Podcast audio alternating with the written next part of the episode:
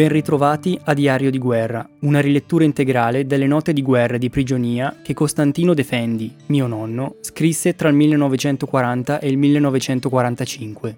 In questa sesta puntata sono narrati gli eventi che vanno dal 26 settembre 1943 al 2 aprile 1944. Alcune note. Nella puntata vengono menzionati per la prima volta gli Stalag o Stammalager, con il termine Stammalager, spesso abbreviato in Stalag, si faceva riferimento ai campi di prigionia tedeschi per prigionieri di guerra non civili. Inoltre, in data 27 febbraio vengono indicate delle temperature atmosferiche, senza specificare se esse siano al di sopra dello zero o al di sotto di esso. Dal contesto, ritengo che le temperature indicate in questa data e per tutto il resto del diario siano sempre da intendere come sotto lo zero. Buon ascolto! 26 settembre. Il lavoro in sé è poco, così pure la disciplina, ma il pensiero preoccupante per i miei cari. Se potessi almeno fargli giungere uno scritto, per dirci solo sono vivo e penso a voi. Alla sera sempre si dice il Santo Rosario. 27 settembre. Da qui passano tutte le truppe dislocate in Grecia, per inquadramento e per viveri. Indi ripartono. Dove andranno? Dicono in Italia, ma non ci credo. La mia preoccupazione è di vedere tra questi qualche compaesano, ma fino ad ora niente. Quanto desidererei vedere Beretta.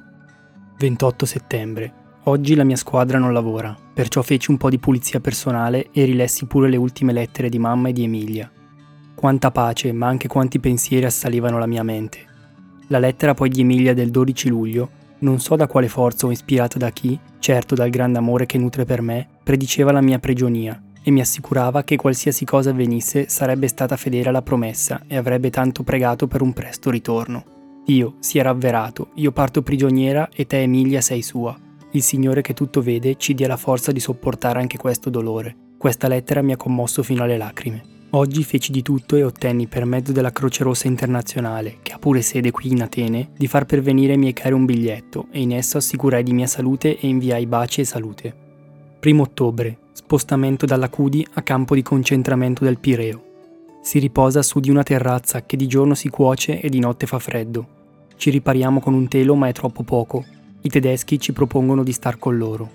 3 ottobre, festa del Santo Rosario. Santa Messa al campo di un cappellano che tiene poi un elevato Vangelo e infonde coraggio. Abbiamo la visita del nostro cappellano e ci è di grande conforto. Coi risparmi nostri facciamo un po' di pasta asciutta. Beh, molto vento.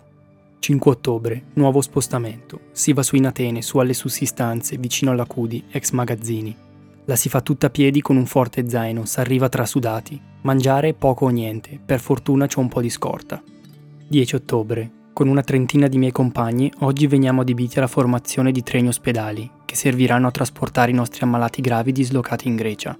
Per le 18 il primo deve essere a posto e partire, si lavora più non posso anche sotto un forte allarme, eppure ci facciamo vedere ai tedeschi che cosa è la sanità italiana. Dalla mattina alle 8 fino alle 18 non abbiamo riposato nemmeno un quarto d'ora, né mangiato, ma alle 18 il treno ospedale partiva tutto al completo, dai lettini alle minime cose. Benché il treno era composto con carri merci, però nulla mancava. I nostri ammalati erano soddisfatti e contenti. Abbiamo avuto un elogio dai comandanti tedeschi e dalla Croce Rossa, Abbiamo avuto a porci in un albergo di Atene, abbiamo avuto un buon vitto con vino a volontà. Su ogni carro v'erano 18 lettini, con tavolini, brocche, sedili, catini, piatti, eccetera. 15 ottobre. Ieri sera potei avvicinare dei naufraghi provenienti da Cefalonia, causa del naufragio nave saltata per mine, nella quale si è combattuto contro i tedeschi e volevo sapere com'era andata. Specie perché in Cefalonia c'era la mia divisione acqui, ma più ancora v'era l'amico intimo Beretta e vari compesani e amici d'armi. Uno di questi naufraghi mi espose le vicende degli ultimi giorni e il suo epilogo, in particolare dei giorni 10 al 20 e 21-22 settembre. La mia preoccupazione è di sapere se Beretta vive e mi viene confermato oggi dalla prima spedizione di prigionieri nostri compagni costi giunti e mi assicurò in particolare un suo compagno del tredicesimo reggimento, quarta compagnia, che poco prima di partire l'aveva visto e mi assicurò che sarebbe anche lui venuto qua in settimana. Ne sia lodi a Dio che l'ha preservato in vita. Quanto desidererei vederlo. 17 ottobre. Abbiamo ordine di comporre due ospedali e partiamo da Atene e dicono che andiamo a funzionare a Belgrado. Sarà vero? Noi formiamo il 535 bis. Abbiamo altri ufficiali medici. Del 582 v'è solo il cappellano e il tenente amministrativo. V'è pure una croce rossina della nave ospedale Gradisca, internata anch'essa. È spiaciuto partire per non avermi incontrato con Beretta. 18 ottobre, alle 6.30 Santa Messa in treno del nostro cappellano. Tutti l'ascoltiamo con devozione. Partecipano al completo soldati ufficiali, specie quelli della Gradisca, colonnelli, eccetera. A Lamia abbiamo rancio caldo. Dal 19 al 23 sempre in viaggio e si arriva a Skopje. Non descrivo qui il viaggio itinerario perché è uguale a quello fatto nelle mie licenze. Facciamo molte soste, essendo la linea ingombra di treni e il viaggio stanca, essendo poi su carri merci. Viaggio però sollevato dal canti e dalla giocondità del nostro cappellano Don Giulio Bovo, che è sempre con noi. Alla mattina e sera diciamo le orazioni e o in treno o per terra, tra una fermata e l'altra, tutte le mattine si celebra la Santa Messa, con l'ammirazione di tutti. V'è pure l'adorazione al Santissimo Sacramento che è conservato su una carrozza. Gesù è veramente compagno nostro in questi duri momenti. Mi meraviglio in questi dì di come io sia calmo e anche allegro, tanto che faccio pure coraggio agli altri amici.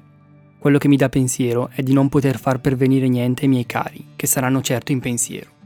26 ottobre, arrivo a Belgrado. Si sperava di fermarsi costì, come ci hanno promesso, e invece ci fanno proseguire. Per dove?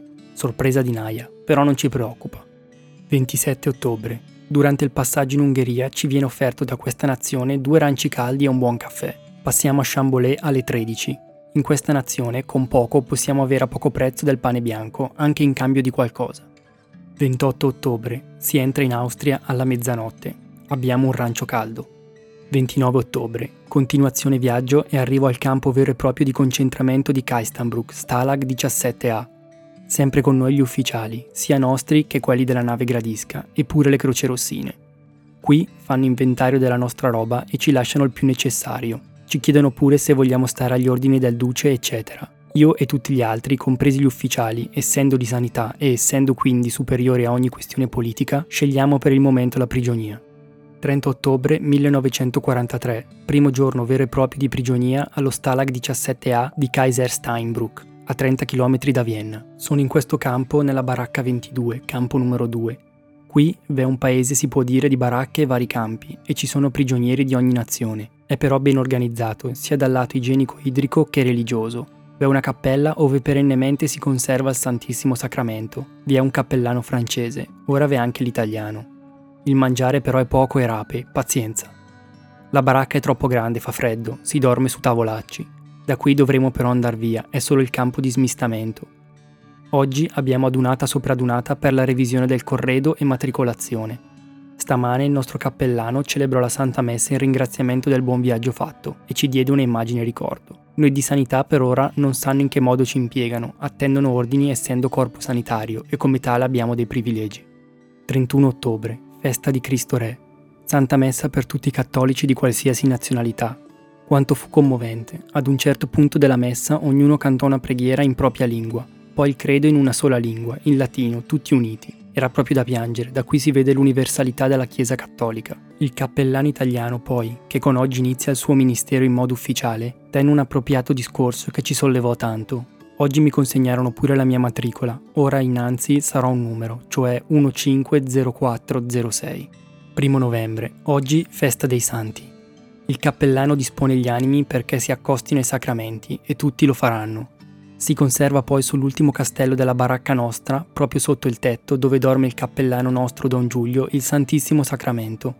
Così Gesù è proprio l'amico dei prigionieri e per noi è di grande conforto. Oggi mi incontrai pure con vari alpini del quinto alpino, Chiesi da dove venivano e quando risposero dall'Italia chiesi subito della compagnia di Ezio e uno mi rispose che era con lui e da 15 partì da costì per gli Arb, il comando crede dai contadini.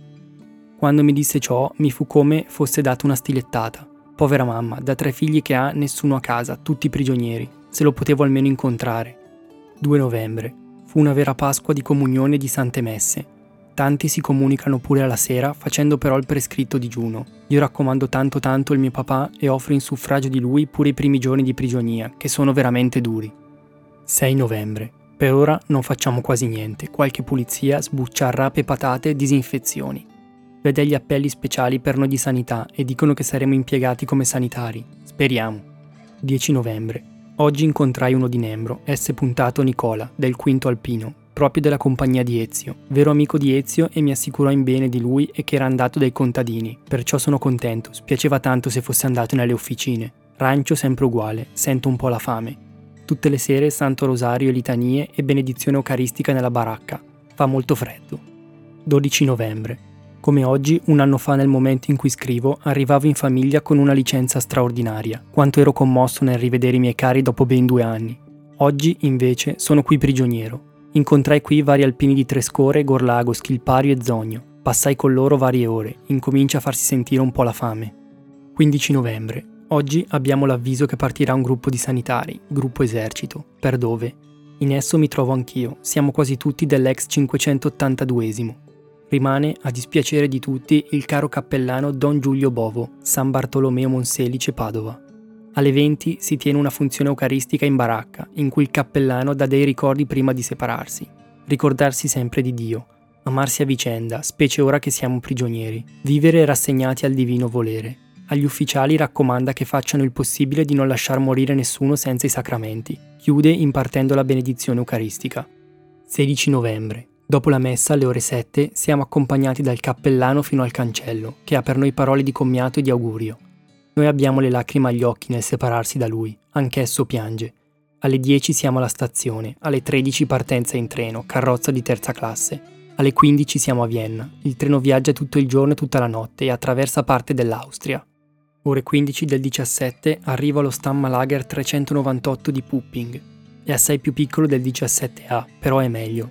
Anche qui vi sono italiani, serbi, russi, francesi, eccetera.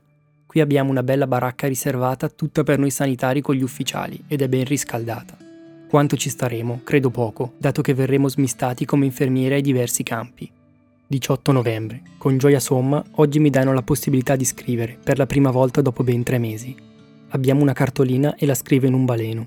La scrivo alla mamma essendo unica, per ora si limitano ad un solo indirizzo. Mi rincresce per Emilia, ma con la medesima cartolina ebbi un pensiero anche per lei. Questa sera alle 20 mi comunicano che una quarantina di sanitari partiranno, tra questi vi sono anch'io. Dove andremo? Spiace lasciare pesenti. 19 novembre. Al mattino per le 8 siamo già pronti e si parte in treno. A Vels cambio e alle 16 sono a Linz, al campo 54. Qui vi sono tanti italiani addetti alle fabbriche belliche. Altri miei compagni sono andati in altri campi. Chissà se qui ci staremo. Siamo in 15, ma credo che saremo in troppi. Il campo è ben organizzato, però mi piacerebbe poco starci, essendo in mezzo a tante officine e può essere obiettivo forte per bombardamenti. Quantunque, se dovrò starci a bene dei compagni, staremo. Linz è una città industriale al 100%, specie in cose belliche, e anche bellissima. 23 novembre.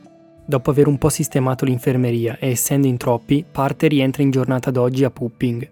Qui trovai tutti i compagni lasciati, specie pesenti. 28 novembre. Con diversi compagni, oggi assisto alla Santa Messa domenicale celebrata da un cappellano francese. Diverso era il rito, tipo ambrosiano. Qui si ripete la commozione già provata, quella di sentire sia il credo sia il prefazio eccetera in una sola lingua, cioè in latino, e siamo di diverse nazionalità. Con che devozione ci stanno i francesi, i belgi, eccetera. In questi giorni cade la prima neve. Quale nostalgia essa ci richiama, specie quando il caro papà nella nostra casetta accendeva la stufetta e con le castagne. La festa nei campi è quasi sempre rispettata, specie i campi non lavorativi. 5 dicembre. Anche questa settimana è passata discreta, con un po' di fame, ma ora incominciamo ad abituarci. Il lavoro è poco, quello sanitario. Se vogliamo fare altri lavori, sempre però volontariamente, e tale andiamo quando arrivano le patate, così facciamo la scorta per tutta la settimana e riempiamo tasche, eccetera. Le guardie, pur vedendoci, non ci dicono niente, sono austriache e perciò sono buone. 7 dicembre. Oggi potei scrivere un'altra volta la cara mamma. Unitamente inviai pensiero a Emilia. Quando avrò consolazione da aver un loro scritto? 8 dicembre. Festa per me tanto cara perché mi fa rievocare tanti ricordi giovanili, specie dell'azione cattolica, che unitamente ai miei compagni, dei quali ora ignoro la loro sorte, portavamo tutto il nostro entusiasmo. Qui questa festa civilmente non è riconosciuta, però i cattolici la festeggiano. Noi qui per tempo assistemmo alla Santa Messa del cappellano francese e a sera funzione mariana, che i francesi tanto ci tengono a questa festa. 17 dicembre. Addio sanità. Siamo inquadrati con squadre lavoratori e con picco e pala avanti a lavorare, io presso una ditta firmarel. Il mangiare è mica male e più abbondante, certo al lavoro che si fa. Noi di sanità faremo un turno a rimanere in baracca per le pulizie, eccetera. Io cercherò di far bene e poter imboscarmi presso qualche civile, altrimenti la va male lavorare sotto acqua e neve, e qui fa un freddo enorme. 20 dicembre. Il lavoro è pesante, però essendo prigionieri. Ho già ottenuto di non fare la squadra di notte. Oggi sono di corvée. Fatto ciò che dovevo fare, mi sono sistemato un po' la divisa. Piove. Penso ai cari compagni che sono sotto e devono fare ben 10 ore. 23 dicembre. Si avvicina il Natale. Insistiamo verso i capi che nel disacro ci lasciano in baracca a far festa, ma ho una paura che dovremo ugualmente lavorare, perché dicono che i lavori urgono. Apprestamenti bellici. Natale 1943. Come si prevedeva che avremmo dovuto oggi lavorare, ciò avviene, con tanto e tanto dolore nostro. Ieri vigilia abbiamo fatto due ore di riposo, oggi no. Unico Natale in vita mia che debbo lavorare. Messa neanche per sogno. Stamattina, alzandomi, rivolsi il pensiero a Gesù bambino, che mi dia tanta forza per sopportare questa triste giornata e benedica i miei cari. Faccio gli auguri ai compagni di lavoro che anch'essi sono tristi, cerco di sollevare un po' il morale, ma... Sul lavoro oggi vera nessuno, nemmeno gli altri prigionieri, solo gli italiani lavorano. Il pensiero oggi fu sempre a casa, presso la cara mamma e altri cari, e pure verso Emilia.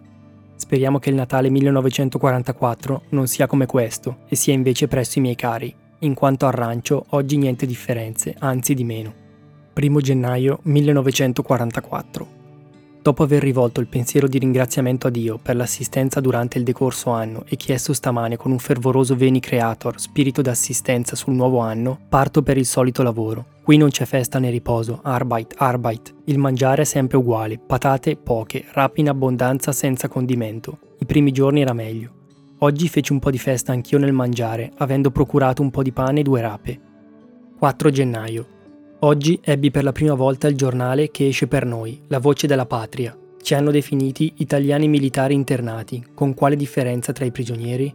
Anzi, i prigionieri possono avere dei pacchi della Croce Rossa internazionale, noi niente. Il freddo aumenta tutti i giorni, perfino le macchine non funzionano. Penso ai miei cari compagni che fanno la notte sotto la neve e sotto il cielo, Pesenti tra questi, poveretto. 9 gennaio. Oggi fui assegnato a lavorare presso una squadra di civili ciechi con un capo austriaco. Essi lavorano quali ferraioli, fanno impianti di ferro per poi essere incementati. Io con due altri ci portiamo ferro, eccetera. Stiamo discretamente bene, il più siamo al coperto e il lavoro è di meno, e non siamo più sotto chi ci dice gema, gema, che vuol dire avanti, avanti. 14 gennaio. I padroni sono assai buoni, mi vogliono pure bene. Mi danno pure ogni tanto del pane e altre cose, mi fanno pure riposare e tante volte mi lasciano andare in baracca prima del tempo con un loro biglietto da consegnare alla guardia. Certo che anch'io mi faccio voler bene. Con noi lavorano pure due polacchi, detenuti politici. Sono studenti universitari, uno poi si è fatto con me un vero amico, è cattolico al 100%. Dell'Italia è entusiasmato, c'è stato in pellegrinaggio e visitò pure la casa di Pier Giorgio Frassati, del quale è innamorato fino al midollo. 18 gennaio. Oggi fa un enorme freddo, eppure tormenta che non si vede e bisogna lavorare ugualmente. Sono rientrato in baracca ghiacciato fino alle ossa. Mi corico subito, Dio quanto è dura questa vita, il rancio scarseggia. Certo, vi sarà anche qui camorra, dato che la ditta paga per noi saporitamente e invece... Oggi vidi un civile al lavatoio che portava un bel distintivo dell'azione cattolica. Una croce raggiata qui in questi posti. Mi ha proprio commosso. Non potei avvicinarlo dato che c'era la guardia e noi qui non possiamo parlare coi civili. Sul lavoro siamo in mezzo, qui invece è scusate tedesca. 20 gennaio. Sempre la medesima vita di lavoro. Sveglia alle 4 e mezza, dalle 7 alle 18 lavoro, riposo alle 21. Non v'è tempo nemmeno per la pulizia e qualche cosa lavo. Lo faccio quando mi lavo al mattino. Un giorno lavo i fazzoletti, un altro giorno la camicia, eccetera. Altrimenti bisognerebbe fare pidocchi, come tanti già ce li hanno. 31 gennaio. Che festa oggi, avendo avuto un po' di sole. Per noi prigionieri, circondati da innumerevoli scomodità e di sacrifici enormi, è come un vero balsamo. 8 febbraio. Ieri e oggi lavorai allo scoperto. Tutto pareva che congiurasse contro, freddo intenso e tormenta mai vista sino ad oggi. In vita mia non provai tanto freddo e si dovette ugualmente lavorare. Rientrai in baracca, neppure mangiai, mi coricai e piansi anche. Signore aiutami. 10 gennaio. Un mio compagno dell'ex 582 Speziari ebbe per la prima volta una lettera, ma alquanto dolorosa. Gli si comunica la morte di sua mamma. In queste condizioni, poveretto, quasi gli mancarono le forze. Tutti ci siamo attorno per fargli coraggio, ma... Oggi sul lavoro per i civili, essendo molto freddo, portano del tè con cognac e rum. Per mezzo dei buoni civili con cui lavoro, mi porto presso il bidone per poi con loro bere, ma un capo civile che parla un po' l'italiano vedendomi, e con me vero un altro italiano, ci disse: Per voi Badoglio niente, solo dovete lavorare, lavorare continuamente. Noi pronti, giustamente offesi, restituiamo le tazze con appropriate parole. Io poi dissi qualcosa di più, impiantando in mezzo a tutti i civili una discussione. Chesso poi a noi strinse la mano e mi dette da bere e mi chiese scusa. I veri tedeschi ci chiamavano con disprezzo badogliani ed altre parole offensive. Però ci siamo messi tutti d'accordo protestando presso il comando, che non debbono offendere nessuno, ognuno ha la propria idea e basta. Noi facciamo il nostro dovere e stop. Anche Pesenti oggi ebbe per la prima volta la posta, incomincio a pensare un po' male dei miei. 13 gennaio. Finalmente oggi ci danno una giornata libera, è festa. Non si può certo sentire la Santa Messa, però non ci par vero, dopo ben 57 giorni di lavoro, riposare. Quanto desidererei andare in chiesa, invece non ci lasciano nemmeno uscire dalla baracca per andare a prendere un po' d'acqua. Ci accompagna una guardia con tanto di baionetta innestata. Faccio la pulizia personale, rattoppo un po' le cose e rileggo le lettere di Emilia, che mi fanno tanto bene. 29 gennaio. Con altri tre compagni scrivo due lettere per protestare e facendo valere i nostri diritti di sanitari. Come tali facciamo parte della Croce Rossa Internazionale, che ha delle apposite regole e protezioni, eccetera. Una la inviamo a Pupping e una alla Croce Rossa, sede di Ginevra. Da qui me ne voglio andare, benché ora sia per il lavoro che per il rancio quest'ultimo è migliorato e il primo diminuito, ma per il campo senza le indispensabili cose per l'igiene, eccetera. E anche se godiamo di detti privilegi di sanità, perché non darci modo di goderli? 18 febbraio. Fu una giornata oggi che resterà nella mia vita veramente smemorabile e solo l'aiuto della Madonna mi salvò dietro ripetuti casi verificatesi per opera dei miei compagni, cioè di questua presso i civili, sempre spinti dalla fame e non da altro, il comando militare delle SS ci radunò tutti e fatte poche parole ci fece la decimazione. Per uno fui salvo. Momenti di spavento erano quelli. Ci dissero che se si verificherà un altro caso, uno dei 16 verrà fucilato. I 16 disgraziati li portarono via in un campo dei detenuti politici e qui non so che ne faranno. Rientrati in baracca nessuno parlò e pochi mangiarono, tutti eravamo spiacentissimi per i compagni. 20 febbraio, giornata assai rigida, abbiamo 12 gradi sotto zero, il lavoro oggi è assai pesante, le 10 ore non passano mai. 25 e 26 febbraio, sono a riposo, chiesi visita perché sento una spossatezza mai sentita, ma il medico non c'è, perciò pazienza. Voglio poi far di tutto per andarmene da codesto campo e portarmi a Pupping, indi regolare i miei diritti. 27 febbraio. Il freddo si mantiene sui 9, 10 o 12 gradi. Il rancio è un po' migliorato. Questa sera i soldati che fanno corona alla stufa cantano le nostre belle canzoni che mi sollevano l'anima. Primo marzo. Visita medica a 3 km di distanza. Che bei panorami, non certo come in Italia, però sono belli, sono simili nel Varese. La visita fu minuta, ebbi riposo con proposta di rientro a Pupping. Sono felice, ora faremo i conti e non mi prenderanno costì più a picco e pala, benché l'abbia fatto poco. 2 marzo. Qui nel nostro alveare, perché siamo troppo stretti, arrivarono altri 40 soldati, un vero manicomio. Ci adattiamo, certo, è una vera schifezza, per fortuna è inverno. Il capo baracca ha potuto avere due marmite di ossi su 170 persone, eppure una festa. Un pezzetto ciascuno. Tocca a te, a me meno, ci accomodiamo fraternamente. 3 marzo. Oggi, con altri quattro compagni, andiamo alla visita di controllo, così per dire. Vocabrook dista 12 km, andiamo in treno, nel ritorno a piedi. L'ospedale è diretto da suore italiane che ci accolgono con tanta festa e ci hanno pure rifornito in viveri. Nel ritorno quanti paesetti più o meno attraenti. Spiccava in ogni luogo la cattolicità dell'Austria, crocifissi, santelle, eccetera, belle luminose. Vocabrook è una semicittadina. 7 marzo, ore 9, partenza finalmente da Zipl con altri 5. Arrivo a Pupping alle 12 e mezza incontro con gli amici del 582esimo, Coffinardi e Spanti che costi fan servizio. Qui starò per un periodo di riposo e speriamo che sia lungo. Hanno preso la mia famosa lettera e venne consegnata al comando, ora vogliono mettermi al sicuro. La sera la passiamo nell'intimità d'amici. 8 marzo. Dopo tanto tempo posso sentire la Santa Messa. Che dolcezza avvicinare ancora il Cristo Signore presente nel Santissimo Sacramento. Alle 9 visita medica esame del sangue ebbi per ora otto giorni di riposo. Nel pomeriggio lo impiego con gioia dopo tre mesi a scrivere a mamma e alla fidanzata e invio pure un modulo a mamma per farmi inviare un pacco. Non volevo farmelo inviare, ma nelle condizioni che mi trovo 11 marzo. Esito della visita buono, niente di complicato in quanto ai polmoni. Anche nell'esame del sangue si riscontrò perfettissimo, niente TBC. Ne sia loda a Dio. Oggi mi portai a rapporto del capitano medico tedesco, Scrissi ancora a mamma Emilia inviando auguri per la Santa Pasqua, che il solo ricordare mi fa tremare la penna e commuovere il cuore. Dal 12 al 15 feci la Santa Comunione. Che consolazione avvicinare non solo il Cristo, ma riceverlo. Pregai tanto per i miei cari. 15 marzo. Mi si propone di assumere un'infermeria in un nuovo campo in Cecoslovacchia, Boemia. Debbo però fare quasi solo. Il medico non c'è al campo, si deve andare da un medico civile per casi gravi. Posso portarmi con me un altro sanitario italiano. In un primo momento sono titubante, data anche la responsabilità, e poi il medico italiano e il capitano tedesco mi convincono ad accettare anche per la mia salute e mi dicono che li ringrazierò essendo il posto quieto in mezzo ai pini e a gente buona. Accettai e mi affidano del materiale per l'impianto di una infermeria. Mi porto con me un buon ragazzo, Occhial Pietro, ed è il terzo, e alle ore 14 partiamo in cerca di fortuna. Per dove? Il treno fila tutta la serata e arriviamo a Fregeltabt alle 24, dove risiede il comando compagnia.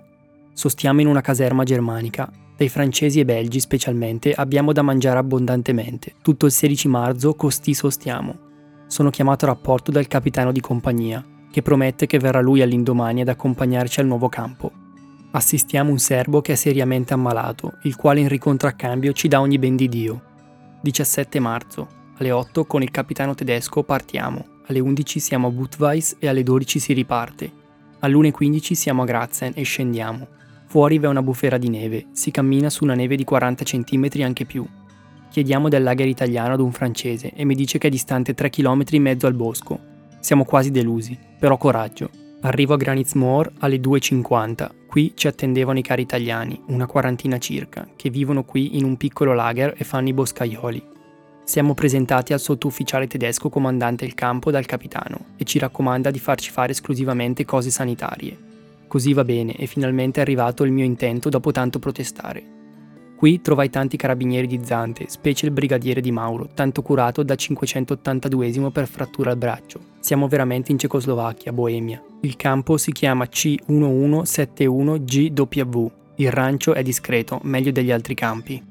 18 marzo. Occhial viene adibito come aiutante in cucina, specie per la pulizia e igiene. Io impianto per il momento una piccola infermeria, più tardi mi promettono una stanzetta.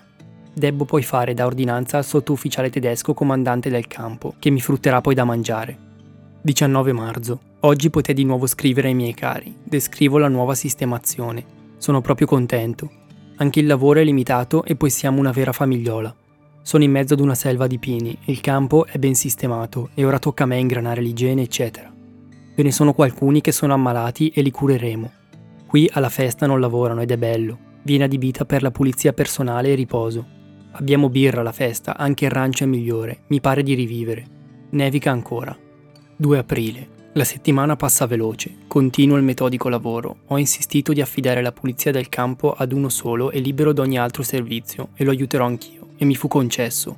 Gli ammalati, appena che hanno febbre, non usciranno più dal campo per lavoro. Ebbi dei forti battibecchi col comandante del campo in merito e infine vinsi, specialmente quando dissi che volevo mettermi a rapporto in merito di ciò col capitano medico di compagnia. Oggi smistai i primi due ammalati per l'ospedale e mi ringraziarono tanto. La salute migliora. Invio lettera di ringraziamento al tenente medico italiano e al capitano medico tedesco di Pupping e raccomando di inviarmi medicinali.